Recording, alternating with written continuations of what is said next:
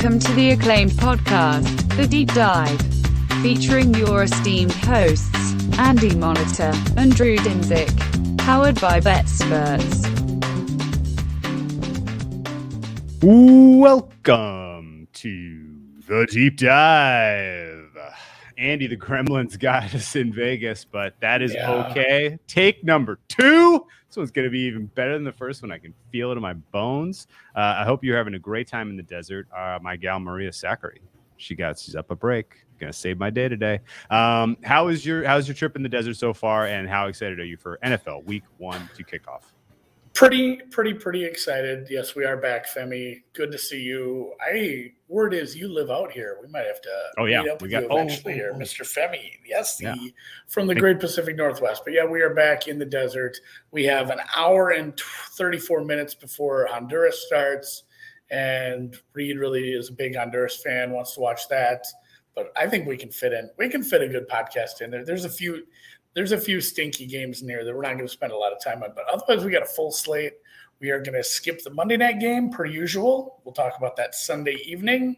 Otherwise, we have what 15 15 football games to Yeah. run through and we'll talk about what we bet what is maybe still bettable some live angles to approach matt and a few other things i suppose I think still bettable is the key, man, because these markets have had several months to mature. They are informed not only by people making bets on these games, but how people have informed the bookmakers on the priors for the various teams.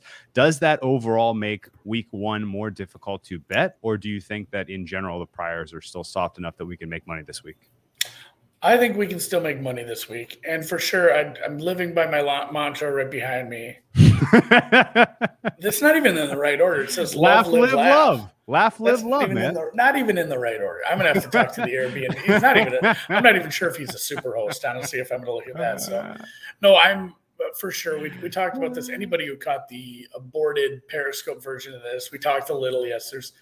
This is the time where if you have a strong take and you disagree and you think the market is wrongly informed about something, you have a couple weeks because the market catches up pretty quickly. So if you think you know, uh, you know, I'm trying to think of a team last year that surprised us right out of the gates, or you know, it can surprise us in a, the Packers. Yeah, somebody that surprised us in a bad way a couple years ago. The Vikings? Dolphins, Yeah, Dolphins, like yeah. losing by hundred points in the first two weeks. If you are think, I don't want to say like if you think you're smarter than the market. No, I if you're onto it, if you're onto yeah, it, if you're if you're Yeah. onto it, because I think eventually that does become harder, where you have to find smaller edges. Early early in the season, yes, I think there's some edges to be gleaned. We'll uh, we'll try to find some of those. How many drinks have I? I haven't had any. Connor was supposed to go to the store and get beer. I don't know where that went. I'll probably have a few tonight. Honestly, it's it, it's, it's like time travel. I gained some hours. you're It's- drinking it's on a school night. It is it is a school night, but I will probably be schooling some people in craps later. That's uh, that's the Ah. only school I'm going to. And Ah. Yes, live from the desert. Drew will be out here tomorrow. We'll do a halftime show. We'll have some other stuff. We'll have some special guests. We're doing some extra on Friday, which I think will be a lot of fun. All right. Well, I think overall your points were well stated, and I completely agree with you. All and although, and I will say though, there are two ways to make money this week. Still, one is your prior is better than the market on team A and B who are playing each other, and the other way is the the season long priors for some teams don't really reflect this matchup at this point in time, and there are some bettable angles that you can take advantage of. I made a couple of bets like that as well. Um, so Going for a run. kind of a fat card for me this week. And I think only about three out of my nine plays are so far out of bettable range that I would say walk away. Don't don't get involved. Um, I so far out of my nine that we're going to talk about on this podcast, nine out of the nine, two are unbettable entirely. Um, two, I got my ass kicked by the market. I wouldn't play them because somebody knows something that I don't. And then uh, the other five, the market is moving a little bit in my direction. And I'm, I'm confident that by the time we get to kickoff, I may catch even a little bit more value. Um, you're in the similar boat. I know a couple of plays you already had, and the market has completely set sail on those. So good job by you. But we'll get to them and we'll start with the one that is out of reach. I played the Buccaneers at six and a half. We talked about this at length during the previews, I believe. If not, uh, there's about 15 different shows that I was on in the podcast where I was saying if you like the Buccaneers, you need to get the six and a half now because this is eventually going to seven. Uh, and it went past seven. In fact, I thought maybe seven, seven and a half was where was this was going to land. Uh, I think market wide consensus, you're looking at an eight to an eight and a half. And uh, there are, although there are some folks out there that are sticking their necks out to the nine, nine and a half range, maybe Bet Online doing a little teaser protection action there. Um, but uh, whatever the case is, the market has moved aggressively in favor of the Bucks. The read on that is not complicated. This Buccaneers team has returned at full strength. We've talked about this ad nauseum, uh, and they are taking on uh, a Dallas team that, while they have revamped and reinvested in their defense, this Dallas team still has massive liabilities at the cornerback and safety positions. They will be passed on by every team that has uh, good weapons in the passing game. And I do not need to remind you that the Buccaneers have Chris Godwin, Mike Evans, Antonio Brown, a slew of tight ends, and even playoff Lenny Fournette, who upgraded his cement hands to drywall hands last year in the yeah, playoffs. Like, and yeah. Hands. There you go. Yeah, Durock. That's a good one. Um, the the only thing I will say is there Godwin is injury tagged, however you want to say it. He's under tagged. Um, I think it's just probable or questionable with a quad, which is again, it's like trying to throw cold water on the Bucks and it's not working because it's like, oh no, we lost a wide receiver. Oh, we still have like three or four good ones. And honestly, some of the depth they have at receiver is so good too. And yeah, this might end up. We we said this before, and I think we might have said something similar about the uh, Chiefs last year. Like, what if this team is just as good and the season kind of sucks? And it's like, oh, and it, it might. It'll still be. I think we'll still have a very fun AFC season let's say the bucks are just a truck they win 15 16 games and the nfc is never in doubt. I think still we'd have a lot of fun you know with, with the, the races in the afc so i'm not terribly worried but yeah they bring so many people back basically the whole team. If tom brady can not get injured and they don't suffer like a 49ers type cluster injury at every level i think they're going to be just fine. In fact they did have some injuries last year you know, with Vita Vea and a couple other players, some a Marpet. There were there were some there was some injuries, and they they still got it. And really, the, the notes I had too is like the only positive thing I can say for Dallas is like yes, Dallas was kind of that cluster injury team, and this offense should be pretty good, but they just don't have the defense to compete in a in a game like this if it's going to be going back and forth. Uh, yeah, their all line is going to be in better shape than it was last year, but it's still not like something I'm impressed with. And again, it's a very, very tough front seven. So uh, have fun with that. And then really some of the quotes we had from it's like the Patrick Mahomes quotes from like two years ago. It's like, oh no, he's finally understanding the NFL. What was, what was his 50 touchdown season? Well, and there was similar stuff with Brady, and you can see it where right. it's like, oh, like this guy's been playing for the same team for two decades. He comes into a new system, new coach, new, you know, everything and that team really did click towards the end of the season. He didn't get a training camp really. He didn't get, you know, the, the preseason games, the prep. He just got thrown in with a new team with a lot of talent, and they did click at the end of the year. That's the scary part for me is like they they might, you know, with the preseason and all this might, time to prep yeah. and a good coach and the whole team, yeah, they, they, might even be better. So yeah, yeah. I hard agree with the play. I know our friend uh um I think yeah. Suma, maybe some yeah. other people hit this over at an earlier number. I probably agree with that too. I wouldn't bet either of these. You didn't tail it though, did you? I didn't tail it. And the I over? yeah. I, I saw some 51 cheap. I put a little on it. Okay. I usually okay. I usually just I usually put a little on all of Sumas if I if I'm around at the right time. And I'm i thought hard about it, and I I thought hard about it, and I couldn't pull the trigger because I just I'm a little nervous still about how Dak and this offense is going to gel. And then by the time I got around to kind of deciding, oh yeah, well the market's moved. I lost the best of the number. I'm over it. Uh, we get news that uh, Zack Martin uh, is on the ropes. Uh, and I'm currently, if you were to ask my value or rank value of all of the players on the Cowboys, my number one with the bullet is Dak Prescott, and my number two is Zack Martin. And it's because his kind of cohesion in the interior of that offensive line is outstanding. Um, you know, his play is all pro. Uh, and if he's unavailable and you're going up against a vicious pass rush here, you know, this is an aggressive defense for Tampa. They're going to find ways to make Dak's life a little bit difficult. And we haven't seen Dak against the pass rush since his ankle snapped. So, some things to be a little concerned about Dallas putting up points. But although, all that said, and I think we've already previewed this, I think I've already tipped this a couple times. I'm hopeful that Tampa Bay is just up like a bush, like buckets at halftime, and we can find some way to attack Dallas either on the point spread or with the team total. Team over total over at, second at half. halftime yeah, second half. So we'll tip tip that a little early here. That's where we're probably going, unless the game is fluky or weird. and then also just kind of a closing point too, like there there might be a little bit of weakness too in that secondary for Tampa at times. Like Sean Murphy Bunting got a lot of props because he was just in the right place at the right time a couple times in the playoffs, but he still didn't grade out very well. That's true. Like you can pick on him. He's I- I going to lose one. Oh gonna yeah, he's going to lose one on one to these wide receivers. I- yeah. you they're can- still very count on good it. wide receivers. So good- I mean, can count on it. hopeful. I, I don't have hope that we're going to see a Dallas cover. I think a lot of people will be using this as a teaser leg, a survivor leg. Somebody asked us like we should do a survivor segment. It's like you know we, we can kind of mention it throughout, but it's almost like giving someone fantasy advice. Like, hey, what should I do? It's like you need to tell me all about your league first and all the rules. It's like once you get deep into survivor, it's like, well, how many people are in your contest? What are the rules? Like, who do you have left? Like, it gets tricky. We can mention a few teams here. or there. Tampa Bay that- that actually is the highest EV survivor leg this week because it's think so. Thursday. Not many people are. and you can it. rebuy on for And Saturday. you can. Yeah, that's right. You can rebuy. but in the circuit, you can rebuy. So yeah, that's right. Yeah, so Ta- Tampa, not the worst. Uh, not there, but there's guess what, guys? There's lots of opportunities to use Tampa this year. I do not think you have to yeah, uh, force it, force one this week, even though it is a plus EV look.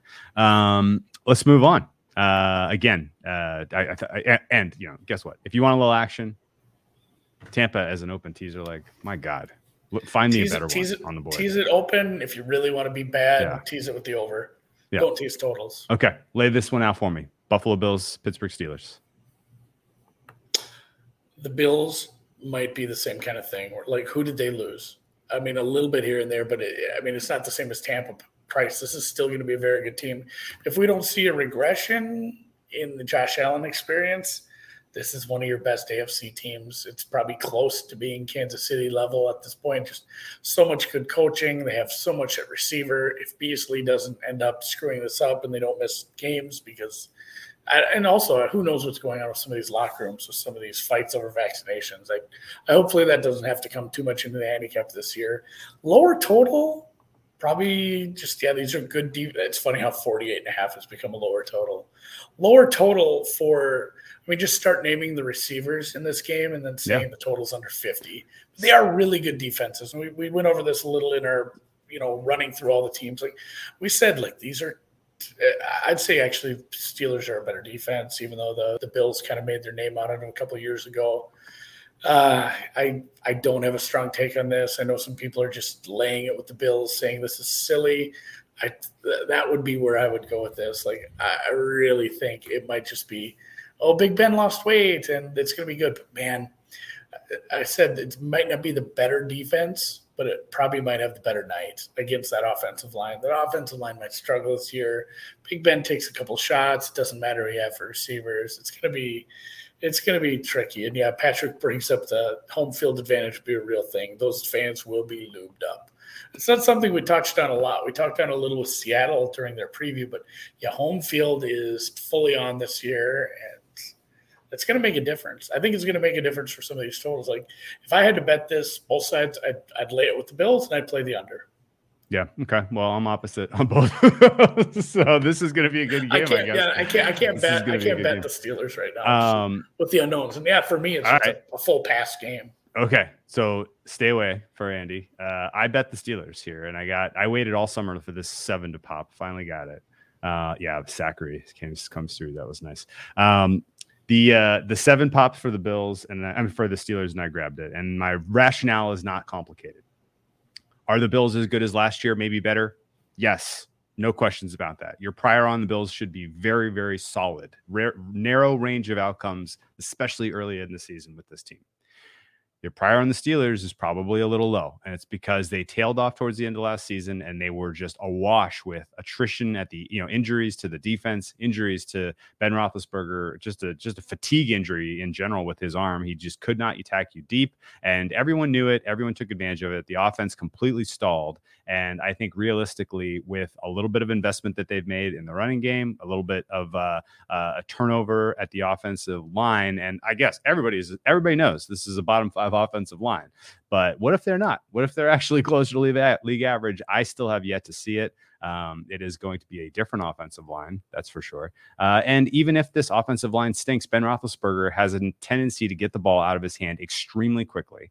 And they have a little bit of an element of surprise in terms of how this offense will be creative. We may see some play action, more play action than we usually see from Ben Roethlisberger. We may see some uh, misdirection, some pre-snap motion, uh, some some plus EV concepts being weaved into Matt Canada's offense that we did not see under Fichtner, who stunk. And I think realistically, the element of surprise combined with uh, uh, the relative health of this team overall makes the gap a little smaller than a touchdown. Uh, is six and a half fair? It's still plus EV by my numbers. Is six fair? I wouldn't touch a six. And realistically, I think that's where this is going. I will. I pointed this out a dozen times already, and it's not a super strong argument. But last year, when they played in December in Buffalo, it was a two point spread on the close, and you can argue till you're blue in the face that it should have been a three point, a three and a half point spread. That that was the true difference between those teams at that time. But I will argue you back just as strongly that Pittsburgh is in a better state now than they were then. On top of the fact that. Uh, um, you know, you have a, a, complete new look offensively. So it's going to take a little while for the Buffalo defense to kind of read and adjust and, and be a little sharper here. And um, yeah, someone, someone, um, I'm going to mangle his name, Akshesh Bekele. That's going to be close, I think. He said the Steelers' offensive line is different from last year, but there's no evidence that it's worse. I think that's a really good reason yes. why I'm just staying away.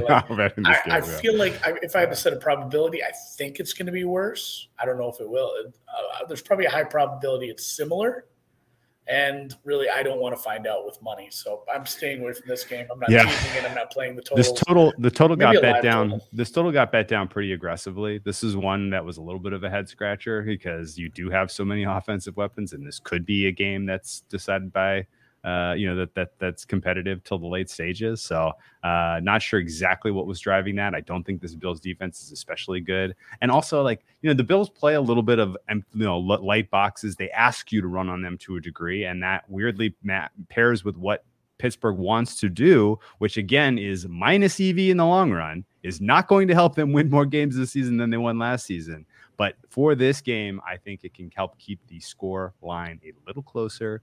Uh, and uh, you know, realistically, you just need a couple of Josh Allen stops, and this is you know we're talking about we're talking about a 28-24 game, guys. This we is are yeah, this is a this is going to be a one score deal under a touchdown in my opinion, and I got the plus seven, and I'm I'm just I'm I'm tickled pink about that. So uh, let's move down the card to the New York Jets, who take on the Carolina Panthers in North Carolina.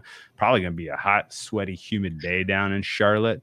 Um, and uh, you get to see two offenses that are relieved of the misery of Adam Gase play each other in the same game. And uh, not only will the Jets offense have a much more updated look under um, Mike LaFleur, Matt LaFleur's younger brother, older brother. Did we ever figure that out? I think it's his younger brother. Um, Mike LaFleur now calling the shots for the Jets offense. Zach Wilson throwing the ball. And yes, he does look like a high school kid, but he absolutely showed that he had a live arm in the preseason. Uh, I can tell you that much. So uh, going, you know, going into this game with, uh, if they can protect him to the degree that uh, you know the investments they've made in the round one of their offensive line should be able to protect him, particularly from the blind side. Then the Jets are going to score points in this one, um, and that makes them live at the current line of five and a half. This has been bet out pretty aggressively in favor of the Panthers, which I don't yeah. agree with, and it's been bet up pretty heavily. But guess what? That correlation is telling you: Panthers line going up, total going up means that everybody has recognized how crap this Jets defense is this Jets defense is going to get passed on like in in in you know with uh, with ease throughout the first half of the season. Later on in the season, as Saleh kind of gets his fingerprints on this team, maybe they play better. Um, but for now, Uh, this over 43 was one of the, uh, the my favorite looks of the entire preseason. We've talked about it now, I think two or three or four times. And uh, at long last, the market has come with us. We are out now at 45. My fair is 46, so it is not bettable at this point. Um, but I'm happy to have that CLV. This is one of the few CLV wins that I am going to be putting in my pocket week one. Yeah, I essentially played a 43. I sold it to 44 at even or a little better. So I'm sitting on this one as well in the over.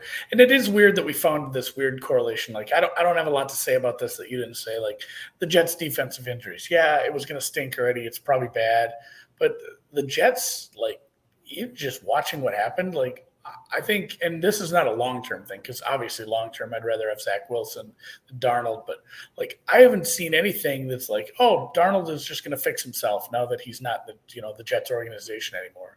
Like that's not something I want to back and lay this many points even at home against a, a kind of a stinky franchise. So like the correlation between the over going up and the Panthers stretching out makes me want to play. Like I love the over. It's probably unbettable. You're right at 45, but I kind of want to look at like Jets team total over. It's going to be like 20. It's going to be like 20. I think I think the Jets do. I don't. I don't think this is like, uh, you know, the the total went up because of the Jets defensive injuries. I've liked how the Jets offensive line has come together a little over the past, you know, just what they've put together over the past few years. I like Wilson, how he looked in the preseason. I like some of their weapons. And yeah, I, again, we should say something nice about the weapons in Carolina. They have some good receivers and a fairly decent running back that also gets involved in the passing game. The question mark there is Darnold. Like, oh, Darnold revenge game. But yeah, I'm not excited about laying points with Darnold ever until I see like, oh, oh it was yeah, Gase. It was Gase and like oh, Brady no, no. fixed oh, it. Oh no, no, no, no, Andy, Andy, Andy. So, yeah, we're, we're, not laying we're not laying points with we're Darnold not laying points season. with Darnold this season. This season. No. I don't care. I don't care how good he gets.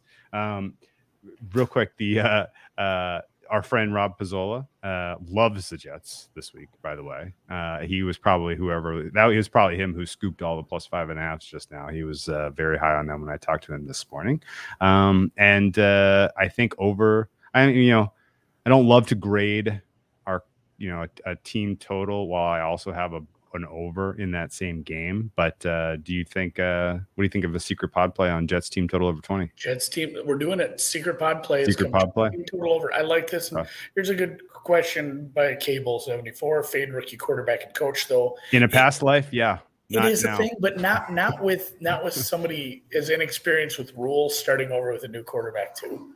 Like it, it's not you know it's not Belichick or Reid or even Carroll against a rookie head coach. It, it's a fairly young uh, coaching duo, if you want to count Brady in that too, and the, doing it with a brand new quarterback. So yeah, like I, I, like the over. I like the Jets team total, but for there, we'll just we'll move on to more interesting games that don't involve me backing down the card. About backing Darnold. So, oh God, I said more interesting games, and I brought up Jaguars Houston, where David Culley um, has not said anything that makes you want to back them.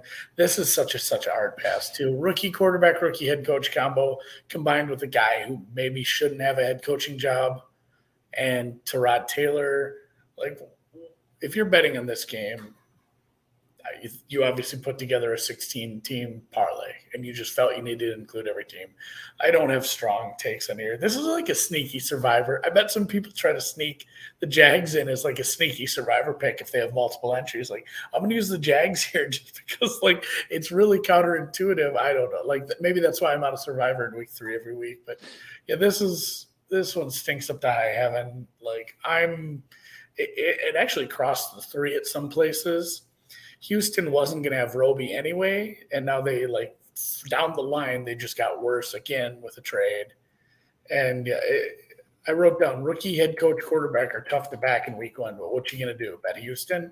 So yeah, probably uh, yeah. To go back to our former point, uh, if you want to bet the rookie QB and coach, do it in with the Jets and get the points. Don't lay the points on the road. Like that's it. This is a different scenario, a different setup that I would not doesn't speak to uh, success. Uh, and uh, honestly, uh, the yeah they are Houston. Comment, great comment. Houston is objectively tanking. Um, they traded like one of their one players that had a freaking pulse today. Um, the uh, point I was going to make though was skip divisional week one for Survivor. If you're Oh, for sure. skip it. Uh, I, I got involved with the Jaguars last year. I took Yeah, learn- like three leagues. Learned yeah, you. Do you remember how that went? That was their only game they won all season, and this could be in. And if you're telling me that there's one game on the Houston schedule that is winnable this season, it is their It home might be this opener. is their home opener where they're hosting a rookie quarterback and he's laying points. Um, my realistically also three three points is fair. Oh, like no, you're- I'm just doing that. I'm not saying cut, cut, cut Drew off. Yeah, no, My Yeah. producer, my producer Dan, looked at me like, "What? too long. You're going too long. You're going too. No, you're going no, too long on a game I'm we were supposed to skip. I'm like, don't. I'm like, Easiest- this game. Easiest pass on the board. The Jaguars at plus three implies that they're what five, four or five points better on a neutral than Houston. That's probably right. That's probably It correct. might be right. Houston's probably a so much minus 10. Houston's probably minus 10. The Jags are probably a minus six. Give Houston maybe some home field bump, maybe, you know, downgrade Jags because it's their first ever game in the NFL, uh, at least Trevor Lawrence's. And I'm fine with Jaguars winning by three. That seems the most, the most likely outcome here. Let's keep on moving. Two, another game that I passed on. I don't have as good a reason why this was a pass. Uh, Tennessee, and I also don't have a good reason why Tennessee took money here. This uh, this was a two and a half at one point. It has now been bet up to three. Uh, I, the Titans are an easy skip for me over the duration of this season, and um, uh, Cardinals similarly. They, you know, there are huge questions for me in terms of how they'll be able to defend AJ Brown and company in the passing game. At the same time, though, uh, Titans offense is going to take a step back in the absence of Art Smith. So if I had to pick a side here for you know some sort of work you know work pool or something, I'm just taking the points with the Cardinals uh, and hoping that Kyler Murray does something special. Otherwise, this is an easy skip. Yeah, probably an easy skip for me too. I will say we talked about that. One of the higher totals on the board. I think it's probably the highest total that doesn't involve the Chiefs. And I wrote something again. I wrote something about uh, you know Kyler Murray is the favorite in the market for most passing yards week one because it's a high total. It's probably going to be a back and forth game. He does have some. I'm- not like an AJ Green guy, but uh, Rondale. Like there's some new toys, and he's healthy. He looked really good the first half of the season when his shoulder wasn't hurt, when he was able to run the ball, and they did, you know, buff up the the receiver core again, and they have like a legitimate top five receiver on this team. So like Cardinals to get theirs, I think. It is still a bad secondary, even though they did add some pieces in the offseason. You don't just fix a secondary like that without making a big, big free agent splash. And, you know, I think the Cardinals do get theirs, but their team total is probably to be 24 ish. Like if there's a 23 and a half reasonably, I might get involved. And I did say uh, the, you know, the back and forth nature of it and why Kyler was favorite. I did find some of that too. The Tannehill to lead the uh, league in passing week one, Hmm. not including the Thursday game, just Sunday and Monday only. He was 20 to 1 compared to Kyler being the favorite. I felt like, you know, they- they're going to run a little more with, the, you know, Mr. Tractor Cito, but still, like that felt like a little bit of value. So I got involved in a small prop, and that's about Cool. it. And yeah. Is that hard, a prize hard, pick? Hard skip. Was that a No, prize no, pick? no, no. This was just, it was a WynnBET. WynnBET had a bunch of fun props. Oh, okay, cool. Did you hear that truck? Yeah, wow. That That's was crazy loud. ripping. All right. Better Moving on. team. Oh, we just keep clicking it. We're both clicking at the same time. Chargers at the football team. I want your opinion on this. This is never easy for a West Coast team to travel that far east. Is it greatly lessened by the fact that it's week one and you didn't have to play a preseason game or anything last week? Like, I'm- Yes, I'm almost wiping it out completely as like a situational problem. I am as well. Happily, happily, we'll take Happily. teams that that traveled across the coasts uh, if the price is right. The problem is the price is not right here. Yeah. What would you have needed to get involved with the Chargers? Man, Are the Chargers so- the right side? so so and again, there's there's like no value on the zero. This is the and toughest even- breakdown. And the one, ones are dumb too. So like if you look at book to book to book, some places I've seen like one and a half on I don't even remember which team. Like the, both teams are favored at certain books. So I'm I would want again, I'd want it to be like two and a half for the Chargers. And then at that point you're saying, Well, Andy, wouldn't you yes, I would just bet the money line. Like the, the only way I would bet this is a Chargers money line if I was getting a better price. Um, a lot of uncertainty here too. And if you think again, going back to what we started with, if you think you're ahead of the market and you really, really think the sophomore slump isn't a thing, Keenan Allen is sneakily possibly a top five receiver if he's healthy all the time, and this head coach is going to work out. Maybe this is an absolute laugher when you go back and look at it and be like, oh man, Washington won a division, but they actually didn't win that many games. And when you look at the games they won, they didn't play any good quarterbacks hardly. Like Washington was a paper tiger last year, even though they had a fun playoff game. We go back and look at this when the Chargers are in the playoffs and we'll be like, man, they were you could get them at a dog price at certain places on week one against a team that won like six or seven games. So I'm I'm not getting involved, but I, I think it's one of these that we might put you know we might be able to look back and feel funny about. Yeah. Okay. We need to help this help this guy out. Wife's oh taking the house back. Uh, okay. You want a real tip here? If you were trying to hit 55% this week, stick to college. There's still Yeah. there are still big edges in college football. The edges in the NFL are much much narrower. I can already tell you this. Um, you're going to catch bigger edges in the NFL weeks two, three, four, as there's some overreaction and some reshaping of the market, and there's some injuries that we don't know are important or we think are more important or less important than the market. Uh, you know, NFL Week One is not a great time to try to make the make up the mortgage payment. Uh, this game is extremely difficult for me to cap. I have talked myself into well, maybe the Charger, oh, maybe Washington, oh, the over might be the actually the under has a look. I, I, I can make a case almost for any bet that you Yeah. would want to make in this game, which means this is an easy walk away from. Uh, but I will for sure be paying close attention because uh, Andy, believe it or not, we're going to learn a few things about these This will be a learning game. This oh be- God, who's our this guy? will be a I'm going to give this guy props, even though he's probably not watching. But um, oh, little little Hawaiian guy, Aaron Water Show. That's Aaron, yes, top cocky. he's top cocky. Yeah, he his thing. He's either you're either winning or learning. His UFC articles, I'm going to retweet his next UFC articles because I enjoy reading his stuff. But yeah, this is a you don't always win. Some of these are, are learning ones, and yes, you're. It's like the U, U, UCLA LSU game we talked about the other day. Somebody brought that up. I think no, it was on Brown Bag. We talked to Felica about that, and he said it's a very interesting market.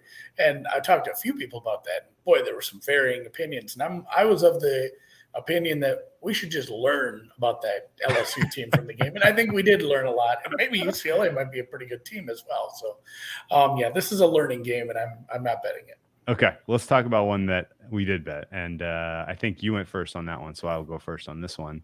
Um, I don't know that you bet this actually. I bet this at uh, I bet the uh, over in Eagles Falcons at 48. This Eagles team, You talked me into it. Falcons. Okay, so let's, let's uh, set. Let me sorry. Let me step back and set, Set the the, table. entire table here for you. Philadelphia. This is number four sixty three in the rotation. Uh, the Atlanta Falcons have vacillated between minus three and minus three and a half throughout the duration of the summer. People, the market cannot make up its mind. Uh, lay the hook or take the hook. It has been uh, a push and pull that we have seen go on now for months. And ultimately, we are looking right now at a Falcons minus three. That's probably where it closes. Um, but the matchup that really matters here is both offenses against both defenses, in my opinion. You have an Atlanta offense that has a, got a shot in the arm this offseason by upgrading their head coach and offensive offensive vision. Art Smith takes the sh- show on the road to Atlanta and has a multitude of toys to work with in the passing game. All he needs is league average or better pass protection for Matt Ryan, and Matt Ryan has uh, a revitalization sort of a season on on the horizon, uh, and it's mostly going to be done through the air, as far as I can tell you. So this is a great setup for going up against the Philadelphia Eagles team. Eagles bottom five secondary by my numbers. Falcons bottom five secondary by my numbers. Yeah. Eagles also have a very decent, kind of diverse set of passing game weapons. Uh, they can give you some two tight end looks. They can give you some three wide receiver looks that are both interesting. The Quez Watkins emergence is interesting to me. Uh, Smith is finally healthy. He'll be out there. Reagor may not be very good at this, but he'll at least be available. so uh, this could be a shootout, aerial aerial attack shootout, and Jalen Hurts. People will people will be hard on him for the duration of this season unless he does something awesome. The the public opinion on Hurts is real cool. After only seeing him play like three three games last year. So I'm not sure exactly why that is, but that is the truth right now. And ultimately, he can play well out, out of structure. He is a scrambling machine. Uh, and I think uh, this Eagles team is going to be able to put up some points. The Eagles were a great overbet last year with a depleted wide receiver corps when Hurts was in the game. Similarly, the Falcons, I think, with the uh, with an actual offensive vision, finally after all these years, are going to oh, be a nice over I love, that, I love that you said vision there too, because that's a big part. That's a big part of my notes. Okay, you ready for this question? I'm you, prob- you probably ready. you probably have uh, you know some opinion on this. Is this the only Falcons game that will be lined in the 40s this season? I'd have to look at the schedule. There might be some other 49s. Like it, it depends what we see from and I do think the Falcons defense will probably stink. And really the, the offense probably is improved. I give it a high probability that Art Smith can do something with this offense. So maybe but yeah, and again, if, if this offense really clicks this week against, and again, you, you did shit on the Eagles secondary, and this Eagles secondary is going to kind of stink out loud. But they did have a lot of injuries the last couple years, not just on the line and some skill position players, but they run they ran through some injuries too, you know, in the front seven, and they are they're. I don't want to compare them to Tennessee. I think Tennessee's worse. Like, but they're Tennessee-esque, where it's like, all right, the front seven, okay, and actually Philly is better, and the secondary just not not good. It, it, will be able to be beat, which sucks in a passing league. So, like the, the Eagles' defense probably can get a pass rush, but can't cover much. So, it, it might not mean a hill of beans when Matt Ryan looks really good again. Uh, especially if the defense thinks that. I do like your over. You convinced me. I took a little bit, and yeah, it, will come down to uh, really. I think I think the and maybe I'm talking myself into a Falcons bet, which I won't make. But I think the Falcons will get theirs just through the passing game, having you know Ridley and Pitts, and hopefully being able to avoid that uh, Philly pass rush. But it'll be the Hurts thing. Does Hurts work? The Eagles' offensive line should be better. Is it better?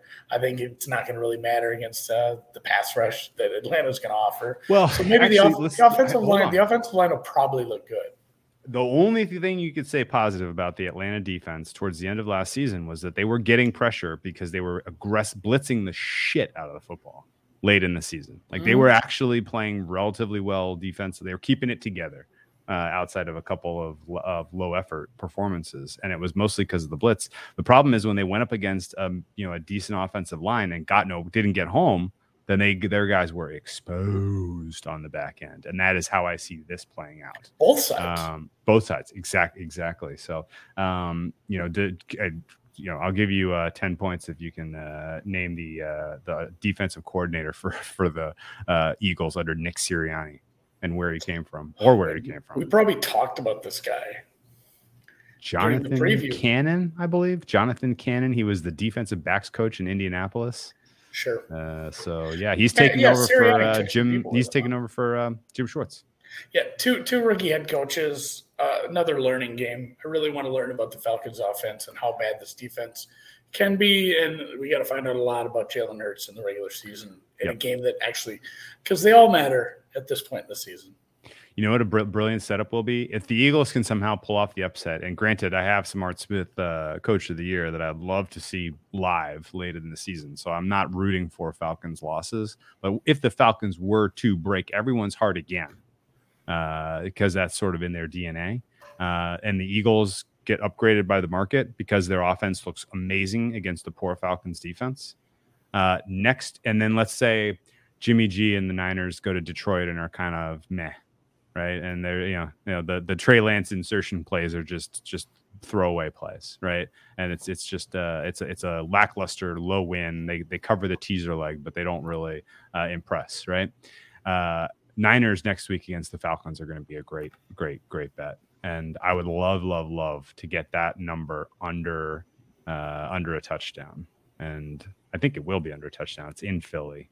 Um, but I have my I have big eyes for that Niners spot. Even and, just Philly's offense clicking, even if they do lose the yeah. game, and it's like, oh, this was a way to start the season with a, I mean, essentially a rookie quarterback too. It's not like he has a ton of playing time. It's it's like a baseball thing. It's like, ah, this guy played for the Rays in the playoffs, but he's a rookie again this year. So, yeah, I mean, essentially rookie head coach, rookie quarterback going down to Atlanta, putting up a decent amount of points and losing, I think you'll still get a little market sentiment and get your wish there. Okay. And I'm, maybe I'm just I'm manifesting so many uh, Falcons 17 and 0 seasons in my head. can't can't lose this one. Dan loves that one. So yeah, no, probably no bet out here. Um, and truthfully, okay. like if, if, if you made me bet this, I'd take the Eagles straight out. just I wouldn't yeah, even fuck yeah. around with the points. I would just Same. bet the Eagles to win at the on the money line. It's a coin flip. Yeah, it's a coin it flip. Is. Seahawks and Colts was interesting because not really from anything recent, maybe, but uh, the last few weeks, the Carson Wentz saga um, got it. Him and him in alignment in walking boots like that, and then all of a sudden it's like, uh, what were we thinking? Like six, eight weeks. Maybe we were trading for a quarterback, and then like three days later, the the timetable is completely shifted. It's like, oh man, they might be back, and then uh, I mean, the, the market's got a little a little wonky on this. It went wonky immediately. People were betting every sort of Colts under and just hammering the Seahawks. And truthfully, like if you took all that and made it go away, the win stuff, the other injuries, everything that's happened to this team, and they were completely healthy and we were excited about this team coming into the game. I think I can still make a case for the Seahawks under a field goal on the road against this team. Again, Frank Reich's a good coach. I love him to death. We like what they've done. But man, I'm just not. Carson Wentz is ever going to be a good bandwagon.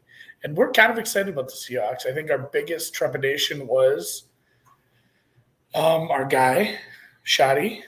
Schotty. Um, yeah. Who am I? Schotty. Schotty. Yeah. Schotty's a departure. Yeah, Schotty's de- departure. I, I, thought I had the wrong guy for a second. Schotty's departure was a philosophy clash, and there was people who posited that the early season Seahawks that were fun when Russ was cooking was Schotty, you know, doing something different, and then it got reined in, and then that's why they parted ways. Again, an offensive coordinator was let go after setting the most points a record for the most points a team has ever scored in not a team, the Seahawks franchise record for most points in a season, and then you let him go. So definitely some philosophy issues there. And we said like if the new guy is a yes man, and he says yeah we'll run the ball a lot because that's what Carroll wants to do, and we're going to go old school like we have or second half season, it's not going to be fun. If he and at first I said if he has the balls to stand up to Pete Carroll and the man and say this is how we should do things. I don't think that's it. I think it's the uh, sugar or honey over vinegar thing.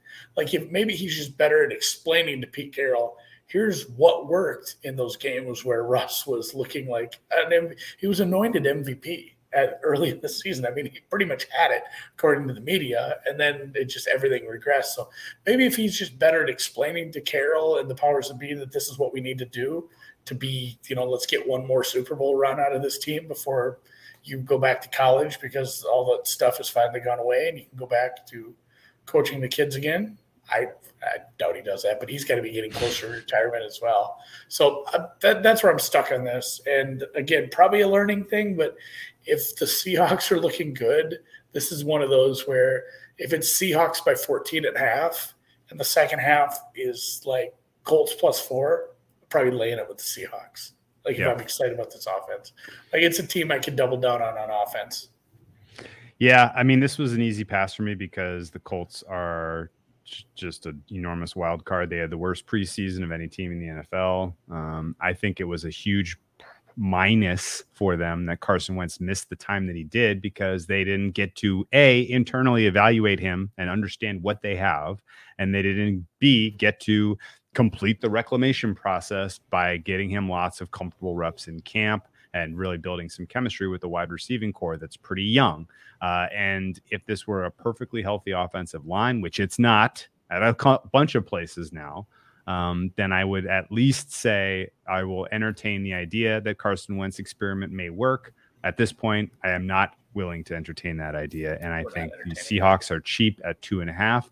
And I think this total is low at 49 and a half. There has been some really aggressive push pull on this today. Have you seen that?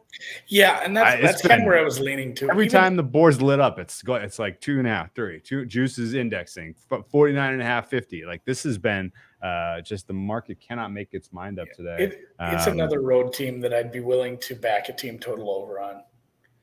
Because you're talking you're talking like a 25 and a half, 26.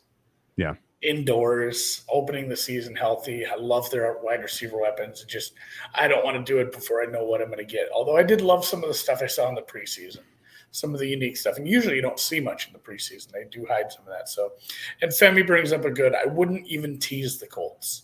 Like this, it's it's yeah. it is a high variance game. It, yeah, this could be a close one but there's a decent chance that the Colts lose this by like 21. If this yeah. Seattle offense is working and the Wentz thing is, if Wentz looks like Wentz has looked, this could be a blowout, which is a bad way to start your season at home. Yeah. So, yep, and Seahawks it's also and it's also one where the Seahawks could be up by 14 and just let the Colts right the hell back into the game. you know, like anything good, anything good. Yeah, high variance no. game I don't love, but I again, no, if I had to bet it, probably yeah, Seattle over or just the over. Yeah. And again, I'm scared of the Colts, so we're leaving that alone. Here's a shitty game. Uh, yeah, hopefully. I played the under. so, Hope you're right. Yeah, before you before I let you explain the under, boy, how about the crossover with this? Was Zimmer being there, Mackensie Alexander being oh, yeah, there and back, other guys that were Trae Waynes? Trae Waynes. Um, I feel like there was a coach that just got let go somewhere else that Zimmer picked up because he used to coach for them in Cincy. Like these teams are inherently tied together. Is Minnesota Cincinnati North or is Cincinnati Minnesota South? Yeah, I don't know. It's like they're you know how like sometimes you roll into a town and it's got like here's some city in Guada, you know. Yeah, sister city. Like sister, sister, sister, sister city. Yeah. Although Cincinnati is known as the Queen City. The Queen City, yes, the Queen City. And Minneapolis is, of course, a twin city with St. Paul with that amount of history, so that's Minneapolis about all already has his, Minneapolis already has a sister. It's that's about all we have yeah. to say about that game. But yeah, the, the Vikings secondary can't get worse because I think that's about the floor for as bad as the secondary can get. That said, it's not like they did a lot to improve it. The only positive, and we mentioned this in the preview, was Oh, a lot of those young guys got a lot of snaps. That's got to be worth something. People that think this Viking secondary is going to turn around on the back of a few people being back – I mean, the linebackers are good and they might have a little bit of a pass rush, but the secondary kind of stinks. The Riley Reiff Bowl, there you go. So, like, honestly, like the Bengals, the Bengals money line is kind of live here. I don't have high hopes for the Vikings this year, and yeah, the the Minnesota offense, if it doesn't click here, this game goes way under. Whew. I hope that's how it goes. And Chase, yeah, Chase, I thought this. I Chase thought the market. I, Chase, oh yeah, Chase looks lost, man. He's having Rusty. some serious crisis of confidence, and that's not something you want week one as a rookie when you are a fifth overall pick. Um, the Bengals, I think there is a reasonable expectation that the high flying 50 to 60 passes a game Cincinnati Bengals that you saw last year under Zac Taylor is not going to manifest for a couple of weeks, maybe months.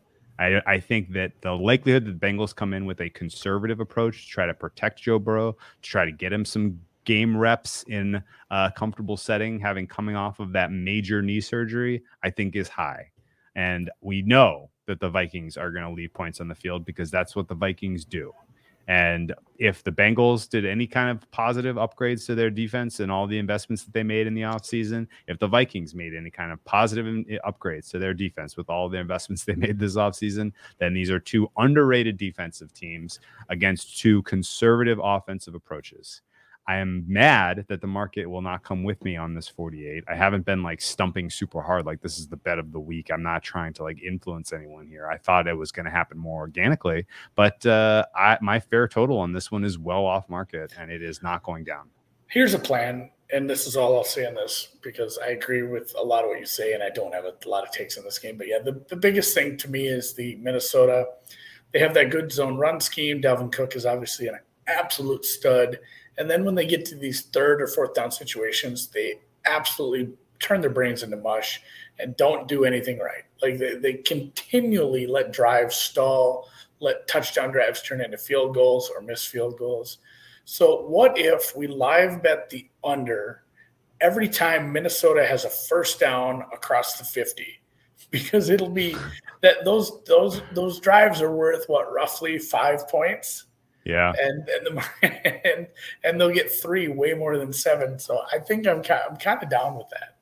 And yeah, uh, if the Minnesota if the Minnesota dude. defense can get any sort of pass rush, I'm a little worried about uh, Joe Burrow. I mean, it goes without saying that the line is dude, still obviously an issue in Cincinnati. That scenario you just described was Cincinnati Week One last year against the Chargers to a T. Oh my god, to a T. Yeah. You, do you remember how many in your opponent's territory punts there were in that game? There was like five. it was unbelievable. Yeah, I was going to say and some of those so drives many, are going to end up with zero. Yes, zero. You're going to get some zeros there. Yeah. Um, I guess Bengals offensive line still a huge question mark. Riley Reiff is their best player. Interior of that offensive line is especially problematic, which means if the pass rush upgrades worked at all for Minnesota, they're going to be in the backfield a lot. Um, one of our sharper friends laid the shit out of this Vikings minus three. Uh, you didn't have an opinion on that? I don't. Yeah, I don't like either side here. There's a I, lot of uh, uh, there's a lot of smart people that are laying the laying the small chalk a lot this week, which was kind of surprising. Yeah, the road chalk. A lot of road dangerous, chalk being laid. dangerous. And yeah, the, the Bengals again. I played like some alternate. I dutched some alternate total win totals. Like I think I have an under two and a half on them at a decent sized number. So okay, I'm not. I'm yeah. I'll be cheering for the Vikings, and not because I'm from here. So, yeah, and somebody somebody mentions a teaser. Don't even though they are a home dog. At a, if you had a two and a half that you could tease up, I guess. But I'm not doing it with a very big question mark at quarterback and probably a lame duck head coach. Mm. So. Probably they'll be better. They'll be better. They'll be better spots to bet the Bengals. Yeah, get, give get, yeah, yeah. Give them give them time to kind of react, reacclimate and get Chase give Chase time to get his feet, his head right. Whatever the fuck's going on there. Niners, Drew, California team. That's where you're from. Uh, yeah, heading to the Detroit Lions. Uh, scary when you're a team that's coming off of all of the injuries that the Niners did last season, and you're going to play a team that intends to bite kneecaps. Uh, I think uh, the likelihood that the uh, Niners get out of this game healthy is their top priority. They much much more important that they get uh, you know their squad some reps, some some game time under them, and uh, start to uh, you know, get their season off to a better start than last year because last year it went off careening off of the cliff uh, immediately. Um, so very hopeful that uh, guys like Nick Bosa look good.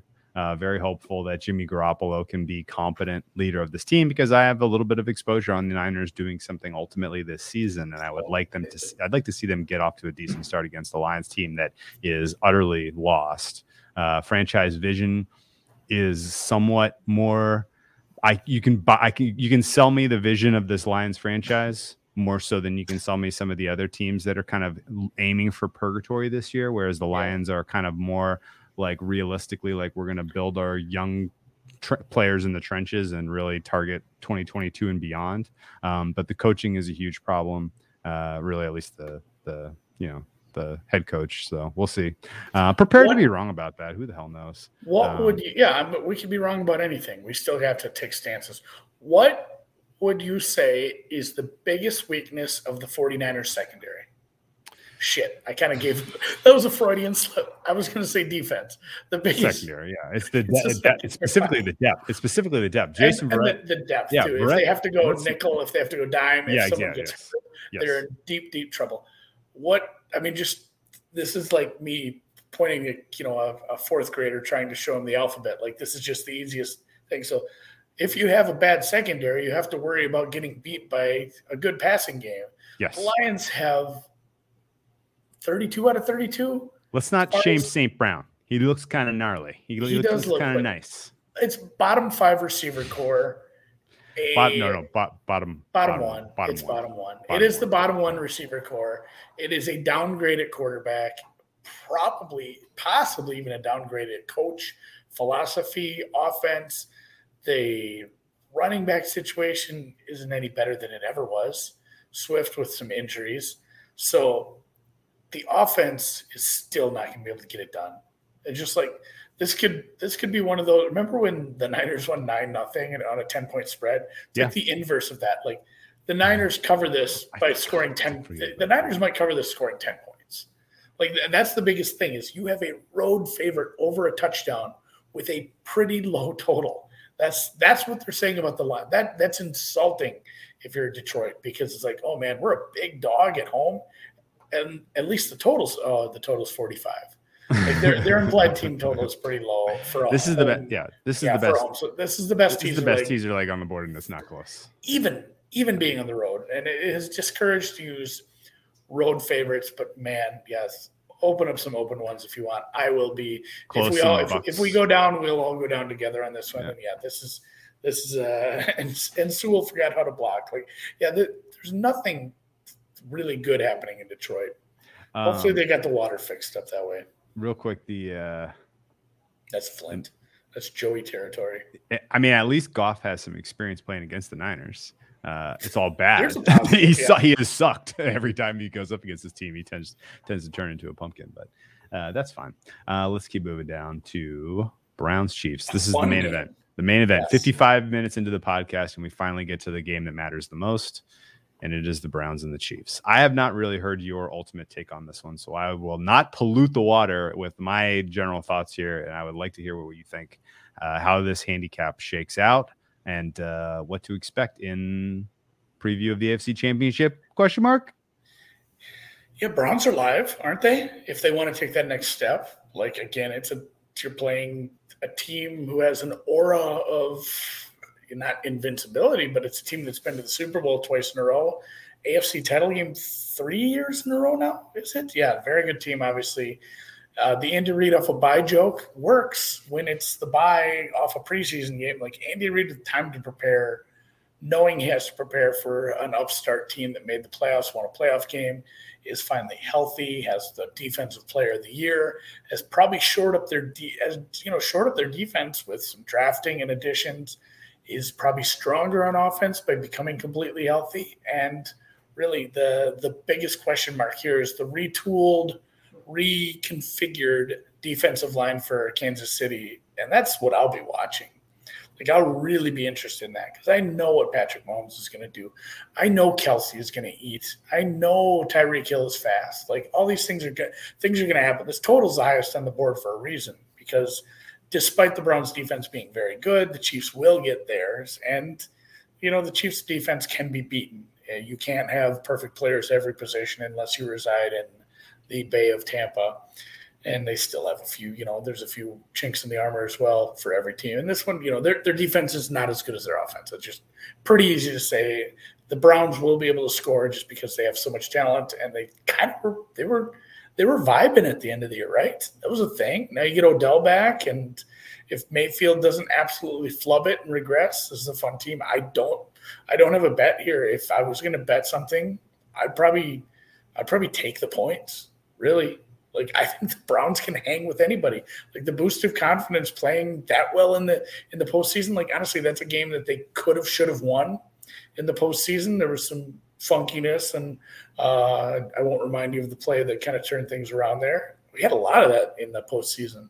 Ask the Saints too. I mean, these things one one play can really screw things up. But uh, yeah, I'm not betting it, but I would take the Browns if I had to. Okay. I took the Browns here. Uh, I was waiting for sevens. They never came. So Oh, I gave up. it. I, I gave up. I took six and a half. Um, my fair is four and a half. So I am two points off market. I'm probably a point high on the Browns relative to market. I may be a half a point low on the Chiefs relative to market. And I know I'm a half point low for, for home field advantage heading into the season. So Yeah. that's probably how that math works out. But I'm two points. I'm two points off here. Um, and yeah, that Patrick uh, same same brain space as me. The Yeah. the um the general thesis really Pacific. is the and honestly, you're the like fourth smart NFL handicapper I've talked to today who the disrespect for uh, Travis Kelce stopper Jeremiah Owusu Koramoah. is just, just it's just it's a it's a it's a, it's outrageous. It's this slander will not be tolerated in the JOK Stan household here. Uh, he is going to I absolutely. like put up- JOK too. That's easier. Yeah, And JOK. and really like I don't lean on my power ratings as hard in week one because I know they're Oh, yeah, wrong. Yeah, like. I, I know they're wrong, more wrong than they're going to be eventually. But at Yeah. the same time, yeah, I can't find a, a world where I can make the numbers make them four and a half, five points worse. Like a Yeah. lot closer, a lot, lot closer to three. So yeah, Okay. God damn it, I'm going to join you on that. I'm going to sell Okay, so let's let me let's talk about a couple of these. So if you've already got some Browns futures, part of that thesis was the whatever probability they have to win this game. If that comes through, then all of a sudden that probability that they have added to getting the one seed is massive. It's big.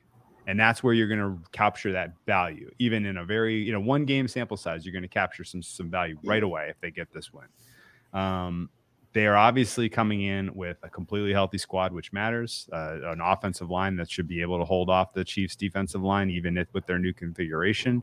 Uh, and Baker Mayfield, without being pressured, uh, with a full healthy set of wide receivers, should be able to score some points on this defense, which makes them live in my book. Anytime, anytime you're going to back a team that's going to go up against the Chiefs, ask yourself, can they score 30 points? If the answer is yes, then they're back. You know, then they're a play. Uh, if the price is right, and that qualifies here for me. The Browns teams can score points. Um, the Browns defense, I'm not counting on them holding off. I was joking entirely about the JO. I was I was JOKing about the Travis Kelce stopping. Uh, the Browns defense is not. I'm not expecting them to be good enough to hold off the Chiefs from getting into the 30s here at all. In fact, this has a lot of the whiffs of the old Patriots Chiefs heads up, heads to heads. You know, Rams, Chiefs, yeah. Rams Chiefs, you know, like team with the ball last wins kind of a deal. Um, and Yeah. ultimately, I think this Browns defense will be great if they stay healthy by the time we get to the end of the season, ultimately. But there's so many new pieces. There's enough guys that are coming off injury. There's enough, uh, you know, chemistry issues and assignments and communication. All that's going to be tested, particularly on a, in a hostile environment like Arrowhead. So I think the likelihood that this flies over the total is real. Um, and I think ultimately the Browns are alive to get the upset still. Uh, and uh, I took six and a half. So, you know, I got to put my money needed- where my mouth is. I Yeah, I- I- on it. I- Or this I is talked- is the play. I've talked to this this fucking team. I've talked them up for going on two months now at this point. So I had to put my money where my mouth was to a degree. I couldn't sit out this game, uh, which is so fucking important. Um, and honestly, uh, Andy, let me do one more little thought experiment with you. You ready for this? Oh, I love a thought experiment here and there. Let's pretend like the Browns really do pull off the impossible and get the win. And let's pretend on Monday Night Football, uh, the public who goes to war with the Baltimore Ravens in the get back Monday Night Football game, let's say the Ravens take care of business, just eat through the Raiders, right? What does Chiefs at Ravens open for week two? That is your Sunday Night Football game next week. I'd probably have them power ranked pretty closely then, but the market would still want to give them some respect. Minus two, You think? you still would be minus one and a half, two. I, I- I feel it should be like a pick or even Ravens minus one, but I feel like you still have to. The priors like they don't, they wouldn't want to take, they wouldn't want to take the Ravens as like a plus plus money uh, money line. So walk, don't run, don't walk to the window to get Chiefs before it hits three. Yeah, probably. Yeah, I have a Dos Equis. Okay, so we already got a, a play lined up for our Sunday uh, openers pod. I think. Oh yeah, I'm excited for that. That's maybe Yeah. my favorite thing. I love these, but I'm pumped for that. So, all right, um, Let's move down. yeah, we we are in agreement. We're both betting it. Dolphins, Dolphins, Pats. I'll get. I'll kick off. Kick this one off. Uh, this is one of the two plays that I made this week that I have. I'm losing to the market on. I bet under. Excuse me. I bet over 44 here, and now I could have gotten over 43 and a half, which I absolutely hate because 44 is a key number. And if this lands on 44, I'm going to be fucking steaming. Uh, and it, and I'm gonna find some way to complain that I there was a bad beat in there. Should have been one more point out there. Um, but don't get me wrong the Patriots made a very, very good decision to start Mac Jones week one. And I honestly, my live reaction was literally Belichick hasn't lost his fastball like I thought he might be. This is a great sign that they are going to try to make one more run at a championship with this new uh, new quarterback in in play. And you know, we'll see if that ever manifests or even comes close. I do not have a strong opinion on that now, but the better you're better off finding out now than you are waiting uh, and seeing, you know, see you know, learning for yourself when Cam Newton is finally washed, uh, and that you're not going to win games that way in the NFL in today's day and age. So I'm glad that they made this decision. This is not a great opener to put him into the, you know, to throw him out there. Divisional game. These are always a little weird, but I think ultimately it upgrades the Patriots' ceiling offensively significantly. They can play faster. They can, they're going to, the aerial attack is going to be more vertical, less horizontal that's a huge positive considering where they invested in the offseason. Uh, the running back situation is outstanding for the Patriots. The offensive line is top five with a bullet for the Patriots. This is a team that is going to be a solid overplay for many weeks until the market catches up because people assume that a Belichick Patriots defense is going to grind it out and be, you know, and hold their opponents' heads underwater. When in reality, this Patriots defense is is very suspect to the pass specifically. And they have loaded up on the on the defensive line. Their pass rusher showed flash in the preseason.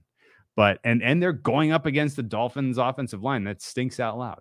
Uh, however, there will be plays in this game when the Dolphins pressure, when the Dolphins pass pro holds up and the cornerbacks are going to be exposed. Stephon Gilmore is on the pup. JC Jackson has taken a step backwards QB, you know, CBs two and three that are going to be on the field a lot are guys that I do not have a ton of confidence that they should be out in an NFL field just yet. They may get there towards the end of the season. This Patriots defense, we may have a different discussion in week 15 than we're having in week one.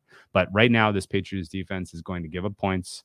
Dolphins, on the other hand, great little, great wide receiver room. We've talked about this uh, ad nauseum this offseason. Uh, Tua you know, I'm not saying he's going to go out and become the next Dan Marino by any stretch of the imagination. My grade on him is low, and this could this might not work. Um, but it's at least uh, you know they are in play for 20ish points here. Uh, and I think ultimately this is a, a decent over spot. Uh, plus, you have two young quarterbacks that uh, could turn the ball over, giving you know giving each other short you know short fields uh, or even defensive points, which the Dolphins defense is known for. Um, do you have a general sense as to why this ticked down after the news of Mac Jones is the quarterback and Stephon Gilmore is on pup? You're muted. I'm still thinking. I, I don't fully. yeah, I'm not fully grasping the move. Although I'm not. I wasn't in love with the over. Like I get it, and I, I do like some of the things they did. I like how they're going to you know use two really talented tight ends. I liked how Mac Jones looked in the preseason, but I also like the Miami defense. I like that Flores knows what you know partially is going to know what to expect for the most part. It is a divisional game, week one, but it is up north and yeah, that's. I'm worried about Miami holding up their end, end of the bargain. I'm okay. really, really too agnostic this year as far as I don't know what we're going to see. I hope the Dolphins are good. I like the rebuild, but yeah. And somebody says, "Yeah, Bama versus Bama quarterback." That is, uh, how often does that happen when it's not backups? Bama quarterbacks just don't seem to make it. Hey, Jimmy Karen, looking at you. Um, I yeah, I didn't have a strong take on this game. I would uh, again, if I had to bet this, it would be the Dolphins straight up. And yeah, live, laugh, love. That's not what it says. Love, live, laugh, laugh, laugh live, love. Almost got it. Almost got it. I still can't do it. So um, I, I, can see your points, but I actually would lean towards this being a pretty good line. And yeah, again, the Dolphins maybe getting this done. I I, I wish I did. I mean, when's the last time we had to see and they have had time to prep. You know, it wasn't like the Matt Cassel year where he just got thrown in, and that was a very talented team. Outside of him, it's starting to starting to feel like our priors over the last twenty years are too strong for Bill Belichick, and starting over with a rookie quarterback might be a, as much of a disaster as it is for a mortal man. So I'm I liked what they did with the offense as far as the additions they made in free agency but I was really hoping they'd bring in a quarterback if you wanted to be good. Mac Jones might be the answer. I'm, so I'm I'm kind of I'm trepidatious about both offenses, and I like the Dolphins defense better. The Patriots defense I've been on record saying it's going to take six weeks. They always figure it out, but they might not be good at first. So I wish you the best of luck. Okay. Uh, I wish I didn't play it. I hate getting involved in division games week one. It's never a good feeling. Yeah, they're, these are all, they're always weird. They're always fluky. Uh, in the back of my head, I'm going to have that's those same thoughts. These two games that they played last season 21 11, 22 12, just weird ass games between these two teams in general. Um, so, yeah, not not not feeling not feeling super about that one. I'm I, I fucked up, guys. I, am gonna own that one. Shouldn't have shouldn't gotten involved. Um, there'll be better chances to back Patriots overs later in the season. Specifically, what do you think? I guess can I make up real quick? Uh, can I make up some lost units on this, assuming it goes under? Uh, if I bet uh, over 43 Patriots Jets, maybe I kind of like that. Okay, all right. So week two, we might get I might get my over back. I might get my over money back week two. Okay. Okay. Uh, right now that total sitting at 44. So if this one goes under 43 and a half, that total almost certainly opens up under 44. All right, a couple more games, and then I can gamble. Broncos minus three at the Giants. Not really interested in the side, even though now that it's come down to it, the Broncos, another road favorite, are probably the right side with everything happening. I don't know honestly what we're going to get out of Saquon. Our DFS play of the week of the century is dead because Engram is out. I've never been a big Daniel Jones guy. I like some of the things he does. I like it when they did design runs for him. I thought that he was underrated with the ball in his hands in that in that sense. But I love both of these defenses. I really like the secondary, and we went with Teddy covers, not Teddy scores a lot. This is going to be a more conservative offense, even with some good receivers. Getting again a new quarterback in a new situation, who's his whole career been. Yeah, I'll take what the defense gives me. Taking what the defense gives me does not get get to 50 points, especially if I don't believe in this Giants offense against the Broncos at all. Like this, this just feels like a 17-10 game all day long. I played under 42 at plus money when it was a little higher and yeah, that's one of my three plays now because I did. I actually just bet the uh, I bet the Browns while we were on air. All right. Uh, I wish I had gotten involved with. When did, what number did you get in this? Forty. I think forty-two 101. Okay. Okay. And moved a lot. it's hard. It, it's hard if, to move. There's only so much. If, it's not the preseason. Yeah. If this, if people are listening to this on Friday, Saturday, and it lands on 41, would you tell people to bet that or or steer clear? Because I think that's where it's going. I would I would try to find a 42. Like I I wouldn't want to bet 41 and have 41. Even though I just said it lands on 27. I don't know. Depends on your risk your risk tolerance. Um oh, you did a good morning too. Good yeah, morning, well, everybody. I think you must have replied and you replied with the uh the YouTube and Adam was watching very Periscope, so I wanted to give him some oh, shit, Periscope. That's, that's funny.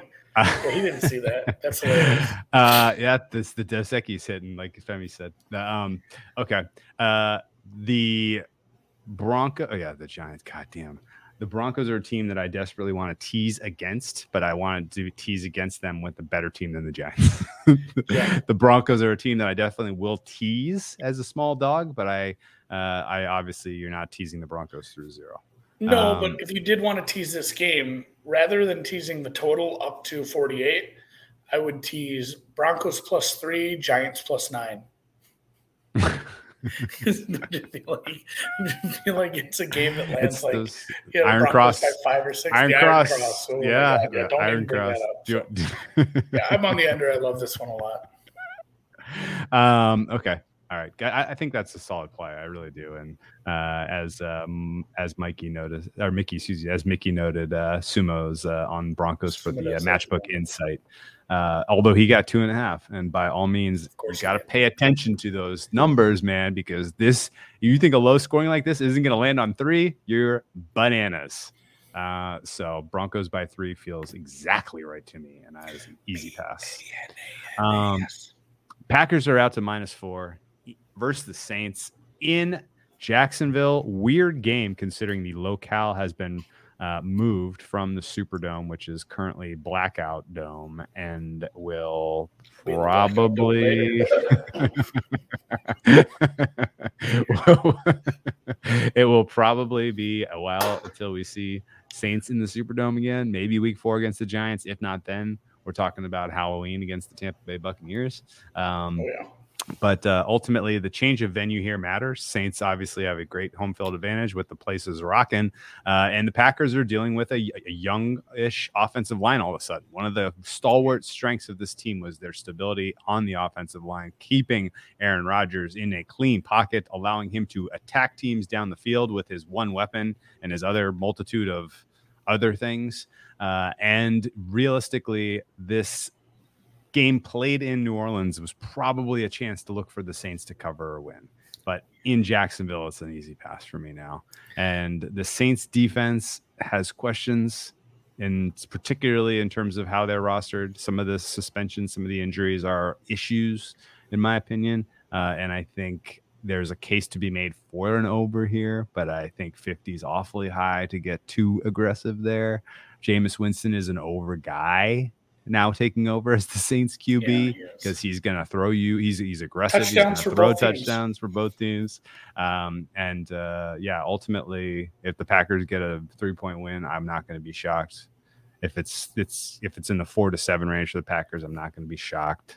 Uh, and if the Saints pull off the upset, I'm not going to be shocked. So uh, this was, I thought, a fair price, and I have kind of steered clear. I guess the one thing I want to mention about this Hurricane Ida bailed out all of the bookmakers who were sloppy around the Aaron Rodgers situation because there were some bad Bad. bets written on behalf of Packers, uh, you know, as dogs in this game, and all of them get voided thanks to the relocation here. So get out of jail free for everyone who was sloppy over the summer. Count your blessings, uh, I guess. And uh, Yeah, my boy, time. my boy Motoi. He, uh, I asked him about that. He's like, "Oh yeah, we got, we got, uh, we had to avoid all those. Oh no, like all the bad Packers numbers. oh, bummer! All that action. Bummer, bummer, Shit. all that. But and he said, you know, like you reopen it, you don't take as much because it's a good number now. Um, case for the under, and I'm not betting it, but case for the under is when you think about these teams, people, and you did it yourself. You talked about Jameis, you talked about Rodgers, you talked about. I mean, we didn't even mention Davante Adams. I think he should come up. Um, we talked about the offensive lines. We didn't talk about two pretty effing sneaky good defenses like sneaky good defenses that people don't talk about because we're always talking about the you know Rodgers Davante. We're talking about uh, you know the quarterback debacle of the last two years. God, they played four different quarterbacks I think in the last two years and didn't even get the long neck guy from the Verizon commercials in there. That was like three four years ago. But yeah, that's I, New Orleans is a good defense and Green Bay has some good defensive pieces. This total's a little high for me. I'm Okay. probably not getting involved, but and like you said, like again, if Jameis is doing Jameis thing, that's probably Oh, why I'm staying Can away. you imagine if This- was a Taysom Hill game and you could bet under 50? How that would be your biggest bet of the week, right? yeah, that, that's probably the only thing keeping me off this under is Jameis is highly volatile, and we don't need that. We don't need that with an under. Volatility. Plenty of other places, plenty of other ways you can have fun on a Sunday besides betting into a Jameis Winston game. Yeah, somebody poor Yeah. poor Connor here had teaser legs. oh, yeah. hate to hear that. Uh, see if this makes God sense. Rewind what you make Broncos Rams on a neutral because Rams minus three and a half at Giants week, whatever. Yeah, well, I mean the Ram, the Rams are a play there at three and a half. I don't think it will be three and a half once we get. We're not even point in the season. high on the Rams, and that's a play. I'm not even. Yeah, yeah, right, right. My, my Rams Broncos number would on a neutral. Uh, I think is probably Rams three. What about you? Yeah, Yeah, so that's that's going to be six around and a there, half two and a when we half, get there, I guess. Yeah, that's probably a good number. So, all right, let's Yeah. close her out. We got a soccer match to watch. Here's Rams.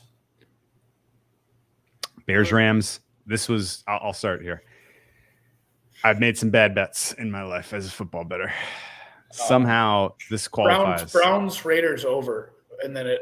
oh it- yeah, oh like the yeah, Eight For- points of negative CLV. dude.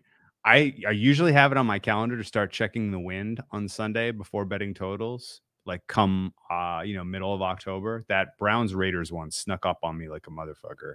Um, but that was the biggest minus CLV for me last year, maybe of my lifetime. This one is trending in that direction because the total, which I bet into, I think at 45 ish, I think I bet under 45, tick down to 44. I'm patting myself on the back. I'm like, oh, yeah, buddy. Like, here we go. Another, you know, first winner of the season. Uh, no, that was a that was a head fake apparently and or some information changed and this has now been bet up to 46 and a half. There are places like pinnacle that had 47 and a half when i woke up this morning and i did a double take like that must be a different game. That can't be that game. It was that game. It's come back down to 46 and a half so cooler heads are prevailing. The best i can tell you this all trickles out from i know again i was scratching my head. I was asking everybody uh, pizza had the answer this morning and it was the rumors, the whispers of a second half performance by Justin Fields drove the boat here, is my guess. And, um, and is that correct? I, yes. If it is, if hundred percent, yes. Yes, but I, I don't know. And maybe you could throw him in the Jameis boat too, or just a young quarterback getting thrown in like that is probably high volatility. Of course, but for to- the totals goes up Im- I, immediately. It, immediately. I don't.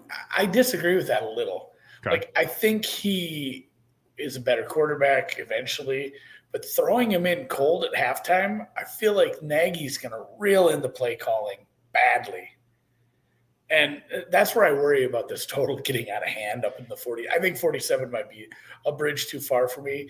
And yeah, if, if they do short leash Dalton and they stick Fields in second half, I guess if you if you said do you want the over the under, I'd take the over because of the volatility and just like the the Jameis thing that we just talked about. But at the same time, that play calling might get real ugly from Nagy. The best case scenario for the under was four quarters of Andy Dalton behind this yeah, oh, piece sure. of shit offensive line. Okay, that was the best case scenario. The second best case scenario was four quarters of Justin Fields behind this piece of shit offensive line. Because either way, your defense is preparing for a specific style of play. The worst case scenario for this under is the switcheroo at halftime, because then you know presumably the the Rams already have a healthy lead, and all of a sudden now you throw chaos into the mix with a quarterback they haven't prepared for, who can scramble and evade pressure and you know take shots down the field, and those shots either turn into points going the other way or uh, you know or home runs. And um, yeah, I don't love it honestly. Or just or incompletions out of bounds on six yard outs. Like that. That's the only thing that scares me. Is like I believe if they do that, Nagy's play calling sheet is very small compared to what okay. he would be normally doing. I, if and it, it, goes against the face of oh we should put another quarterback in see what we have try to get back in this game, but everything Nagy does goes against the face of logic. So yeah, yeah really agrees with that. So I, I, and from a fan's perspective, I'd love it if we saw Justin Fields in the second half. I want to watch that. Oh yeah, I definitely and want to see that. Oh yeah, of course. And if you're and if you're a bookmaker and you've taken just liability out the wazoo on the Rams at this game and every which way, you want to see Fields at halftime too. Oh, yeah. uh, you want the chaos. Introduce some chaos. Um, it's going to be an interesting halftime play for us on Sunday, yes. especially after three days in Vegas and all the brain cells killed. Um, but it will, yeah, I, I, I will remember this one. And, uh, and ultimately, if the Bears season unwinds the way I think it will, just because of the questionable personnel decisions that Ryan Pace has made, um, every single time we get to a Bears handicap for the duration of this season, we will be extremely critical of this process because it is as it is it is it is a total clusterfuck what their what the vision is for this franchise and the way that they've constructed this roster outside of the one you know one good decision of uh, going to get Fields. So good show. Um, yeah, you too. This felt this felt good to do games again. Like the oh, yeah. previous shows were fun, but hey, we did an hour and twenty. We did a full six full slate. We skipped Monday, obviously we skip Monday. We will talk about Monday on Sunday night. That's what we do. So if you missed the Monday night game, if you have questions, hit us on Twitter. We'll answer them, but we'll cover it a little more in depth on the Sunday night uh, openers, while we wait for openers, we usually talk about the Monday night game while we're waiting for the screen to get populated with more lines for week two already. My God, we're already thinking about week Dude. two. Andy, I, I, I got I got seven. I already got lined up for week two. I looked at a few. I looked at a few already. I just, I just need some things to shake out right, and we're gonna have a bunch of bets. I love overreaction week. I'm pretty happy to have done this. We will be back tomorrow night for a halftime show of the Bucs Cowboys game. We will be back Friday with a secret bonus thing that I haven't even told you guys about yet. Ooh, We'll be back Sunday for two because we got the opener show and the halftime show.